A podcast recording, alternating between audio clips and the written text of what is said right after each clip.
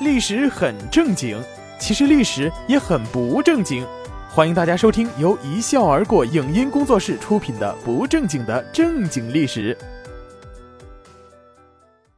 大家好，我是主播兰心。我们今天呢来说一说爱好很特殊、喜欢打砸烧抢的皇帝萧宝卷。作者萧胜。萧宝卷呢，虽是南北朝时期南齐的皇帝，但他呀是一个很闷骚的男人。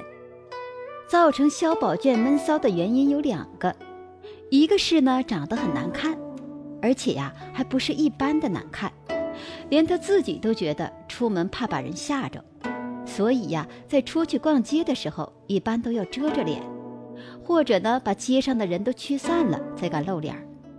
那会儿要是有拍照手机。估计每个人都会留一张他的相片儿，贴在门上辟邪，按在床头避孕。二呢是口吃，本来短短的一句话，经他之口要喘好几口气才能说全。要是在激动的时候，能让底下的大臣们暗地里咬牙切齿的急死。因为以上的两个原因呢，萧宝卷平时不太爱跟人交流，也不喜欢说话。这样的一个人，如果老老实实的当皇帝也无不可。反正只要脑子好使，管理起国家来，照样也能得心应手。也许是因为平时不爱讲话的缘故，他把兴趣点转移到其他方面去了，那就是玩儿。反正哥们嘴皮子功夫不行，那就直接上手了。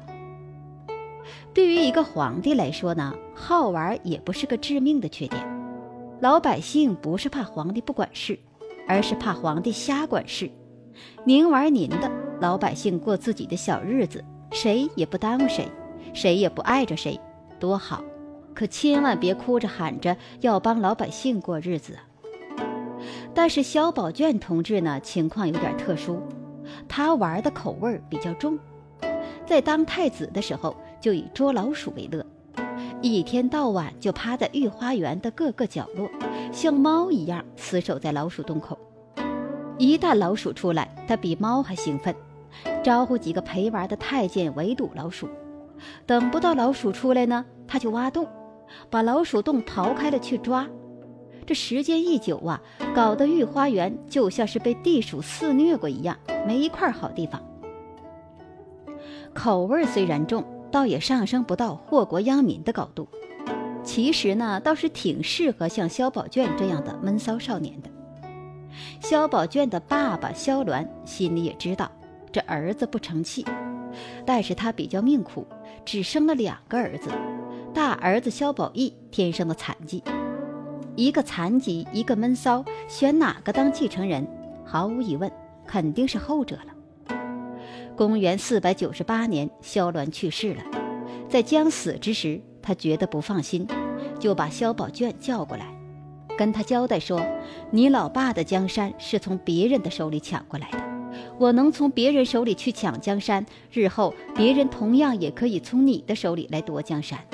所以呀，你登基之后要时刻提防那些有功的、有势力的大臣，一看苗头不对，就把他们全杀了吧。”我们说呀，这家庭教育影响孩子的一生。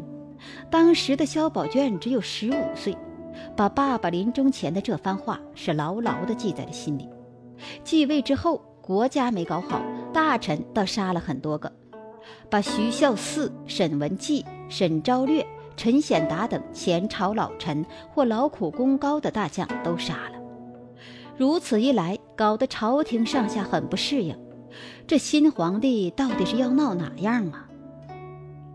其实啊，萧宝卷不是要闹哪样，他只是遵从了爸爸的遗言，觉得看上去碍眼的都杀了，杀光了那些老臣、功臣等辅政的大臣之后，没人管他了，就更加肆无忌惮了，把小时候爱玩爱闹的脾性发挥的是淋漓尽致。他先是在宫里玩过家家游戏。最爱玩的过家家呢有两种，一种是打仗，一种呢是卖肉。打仗游戏的玩法是，他自己骑着马扮演将军，让宫里的那些太监、宫女演士兵，一天到晚是锣鼓喧天，呐喊声阵阵，指挥太监宫女们冲来冲去，以此为乐。有时候玩得高兴了，要到了五更天才鸣金收兵。可这样一来呀，第二天上朝的时候就起不来了。大臣们有事起奏时，萧宝卷刚刚进入梦乡。皇帝玩了一晚上的过家家，刚刚入睡，身为臣子，自然不能去吵醒他了，所以呀，只好在外边等着。经常一等就是一天，到了傍晚时分，他才悠悠醒转。此外呢，他还喜欢耍一种叫做单翻杂技。这种杂技呀，在现在的文艺晚会上，我们也可以经常看到，就是拿一根两三米高的木头。顶部挂一条长方形的旗子，然后呢，把木头顶在头上来回走动。萧宝卷的单翻绝活是十分的厉害，他可以把翻石顶在头上，时而滑落到肩上，还能在左右肩交替着单着玩。见太监宫女们在边上叫好，萧宝卷一高兴，还会玩几下高难度动作，把饭扣在牙齿上。这技术活要是上春晚呢？估计都可以火一把。卖肉的游戏就更绝了。萧宝卷有个宠妃，名叫潘玉儿。此女是市井出身，她的爸爸潘宝庆啊，原来是市场上卖大白菜的。但你别看潘宝庆只是个卖大白菜的，却生了个好女儿，不但人长得美，而且皮肤特别的好，据说如婴儿一般光滑细嫩。更绝的是啊。他还长了一双小脚。据说萧宝卷对潘玉儿的那双小脚是喜欢的要命。为了衬托潘妃那双销魂蚀骨的小脚，萧宝卷特地的修建了一座御兽殿。这座宫殿最大的特点是用麝香涂墙壁，墙上画满了春宫图，地上铺的是纯白的白玉石，在玉石上面嵌纯金打造的莲花。然后呢，让潘玉儿光着脚跳舞。只见潘妃婀娜的身影过处，香风阵阵，白玉般的玉足走过之处，遍地莲花绽放。萧宝卷边看边惊叹：“此步不生莲也。”“金莲”一词便是起于潘玉儿。这难道是潘金莲名字的由来吗？为了博潘玉儿的高兴，更为了缓解她在宫里的思乡之情。排解寂寞，萧宝卷别出心裁地在宫里建了个市场，让嫔妃、宫女、太监等充当小贩，沿街摆摊儿。他自己呢，抢眼卖肉的屠夫，让潘玉儿当市场管理人员，维护市场的正常秩序。这市场建设起来了，青菜、萝卜、猪肉等各色商品也齐全了，没顾客怎么办？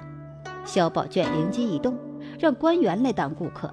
宣布，你们以后不用上早朝了，都到宫里来买菜。这么一来呀，当官的可就苦了。本来是政府公务员，是坐在办公室里处理公务的，现在倒好，早上一起来，头件大事就是充当大妈去买菜，而且在买菜的时候啊，还得把戏演得十分逼真，要跟摊贩们讨价还价，一毛钱也必须争个半天。要是不逼真呐。破坏了市场的正常秩序，那是要受罚的，一律交由市场的管理员潘领导处理。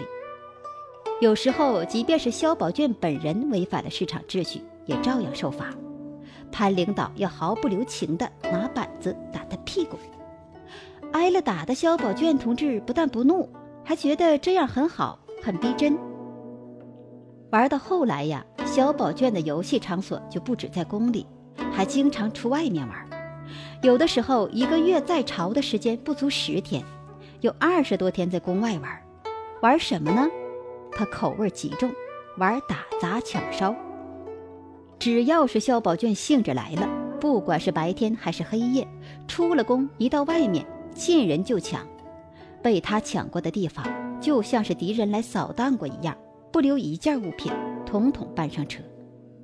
由于他每次出宫时也不宣布一下今天我要去哪儿抢，属于流窜作案，搞得官员们很头疼。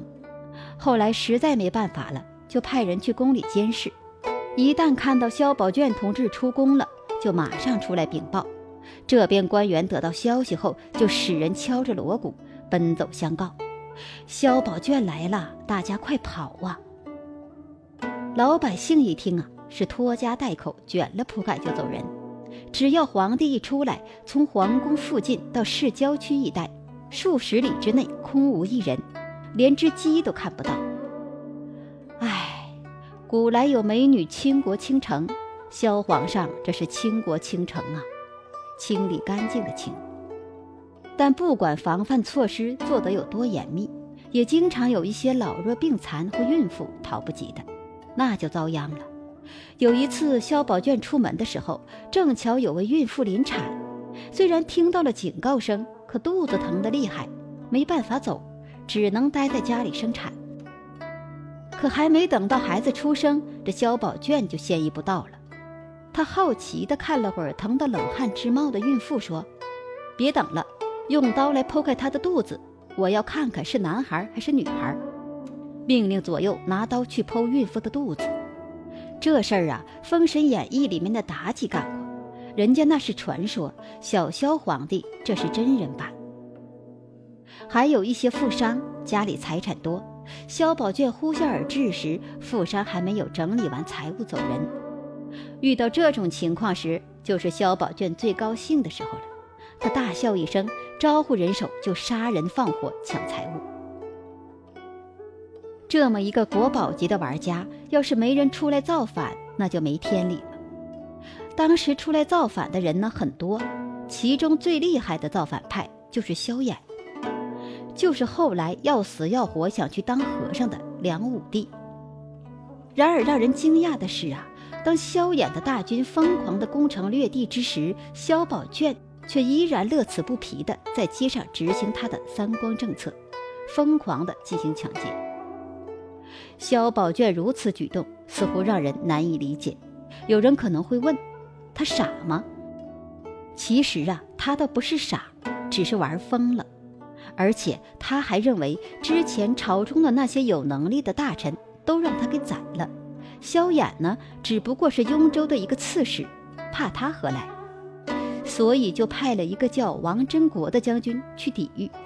在他的心里，收拾个萧衍。那还不是跟我在御花园逮只老鼠一样容易吗？